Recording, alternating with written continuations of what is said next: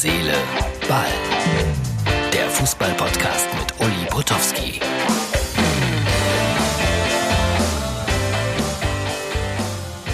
Ausgabe Nummer 213 vom 18. März 2020. Die UEFA hat es gestern bekannt gegeben.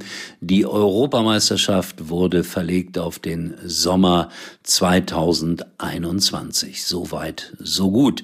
Das Euroleague-Finale auf den 24. Juni diesen Jahres und das Champions League-Endspiel in Istanbul auf den 27. Juni. Immer in der Hoffnung, dass bis dahin na sagen wir mal, Ruhe eingekehrt ist im Falle Corona. Ob es so kommt, weiß in diesem Augenblick keiner.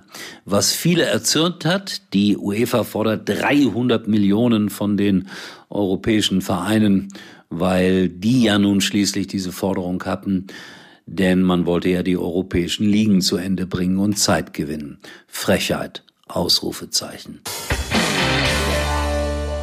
Jetzt lassen wir das mal mit dem ganzen Krisengerede. Wieder einmal lassen wir es, sondern ich erzähle lieber eine kleine Fußballgeschichte aus meinem Leben. Ich wollte so gerne Fußballreporter werden als kleiner Junge, habe aber zunächst einmal viele Jahre lang beim Hörfunk Musiksendungen moderiert und durfte solche Sachen ansagen wie und hier sind Dave Dido, Beaky McIntitch, die Nummer eins aus der englischen Hitparade, Hold Tight.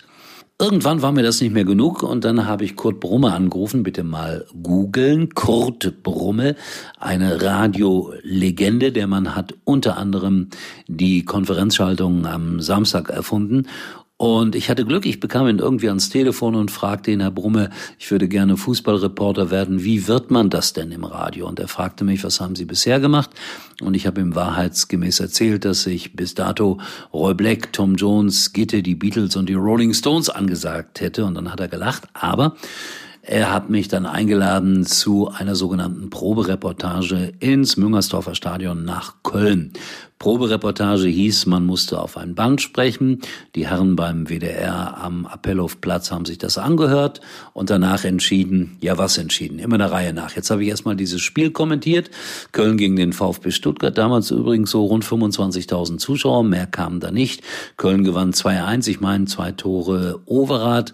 Und äh, ja, wie gesagt, dann kam diese Jury quasi zusammen und man entschied am nächsten Samstag, Herr Potowski, ähm, Borussia Mönchengladbach gegen MSV Duisburg. Und ich dachte, das ist dann wieder so eine Probereportage. Aber nein, aber nein, aber nein.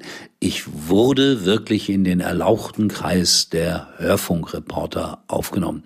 Der eine oder andere wird jetzt sagen, boah, Warum nur, warum?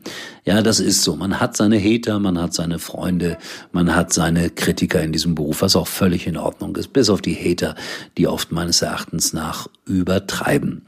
So, und dann war ich also am guten alten Bökelberg, etwa 17, 18.000 Zuschauer.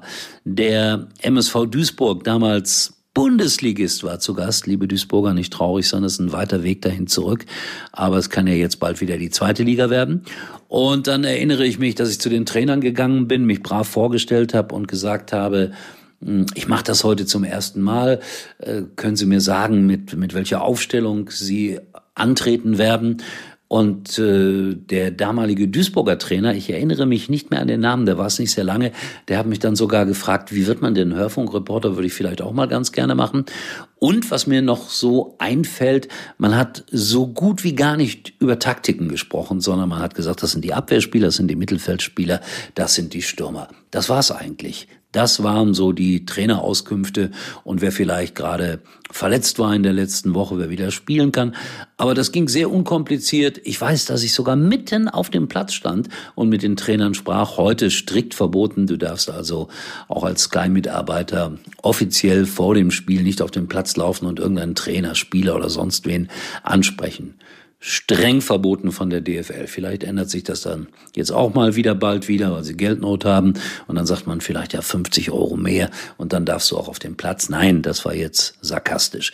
Ja, und dann kam dieses Spiel und ich erinnere mich, dass Mönchengladbach 4 zu 2 gewann. Zwei Tore, der unvergessene Wolfram Wuttke, ein wunderbarer Fußballer an guten Tagen, absolute Weltklasse, an schlechten Tagen leider dann auch Kreisklasse, hatte dann auch noch gespielt.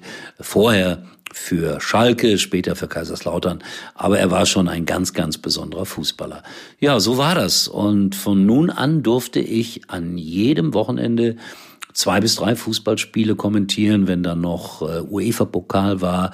Mittwochs durfte man auch nach Belgien oder sonst wohin. Und ich war erstmal beim Hörfunk angelangt. Hab das viele Jahre gemacht und auch wenn das jetzt ein bisschen komisch klingt, der Job eines Hörfunkreporters ist eigentlich schöner als der des Fernsehreporters. Es kann dir nie einer sagen, du redest zu viel zum Beispiel. Und äh, damals war das jedenfalls so, da wurden ja die Spiele nicht live übertragen. Man konnte auch nicht kontrolliert werden, welchen Unsinn man möglicherweise erzählt hat. Also das war alles eine sehr unbeschwerte und schöne Zeit. Hab damals im Team gearbeitet mit äh, Manfred Breukmann zusammen, mit Oliver Thoma, mit Wilfried Mohren. Es war eine tolle Zeit gewesen. Ich habe das in sehr, sehr schöner Erinnerung. Und dann irgendwann kam das Fernsehen. Fluch oder Segen. Darüber dann morgen ein bisschen mehr. Übrigens, wer sich für all diese Geschichten interessiert und überhaupt für Fußballreporter, darf ich ruhig sagen, bei dieser Gelegenheit, ich habe ein Buch geschrieben, das heißt äh, Entscheidend ist auf dem Platz, kostet 14,99, kann man bei mir höchstpersönlich bestellen. Und dann kommt das Buch auch zu euch nach Hause, wenn ihr mögt, auch gerne mit einer persönlichen Widmung. Und da stehen ganz viele solcher Geschichten drin. So, das war mal ein bisschen Werbung in eigener Sache. Äh, Herz, Seele, Ball. Unsere Facebook-Seite erwartet euch. Ich bin morgen wieder da und dann werde ich erzählen, ja, wie bin ich eigentlich dann beim Fernsehen gelandet. In diesem Sinne, alles Liebe, bleibt gesund, bis morgen. Uli war übrigens mal Nummer 1 in der Hitparade. Eigentlich können Sie jetzt abschalten.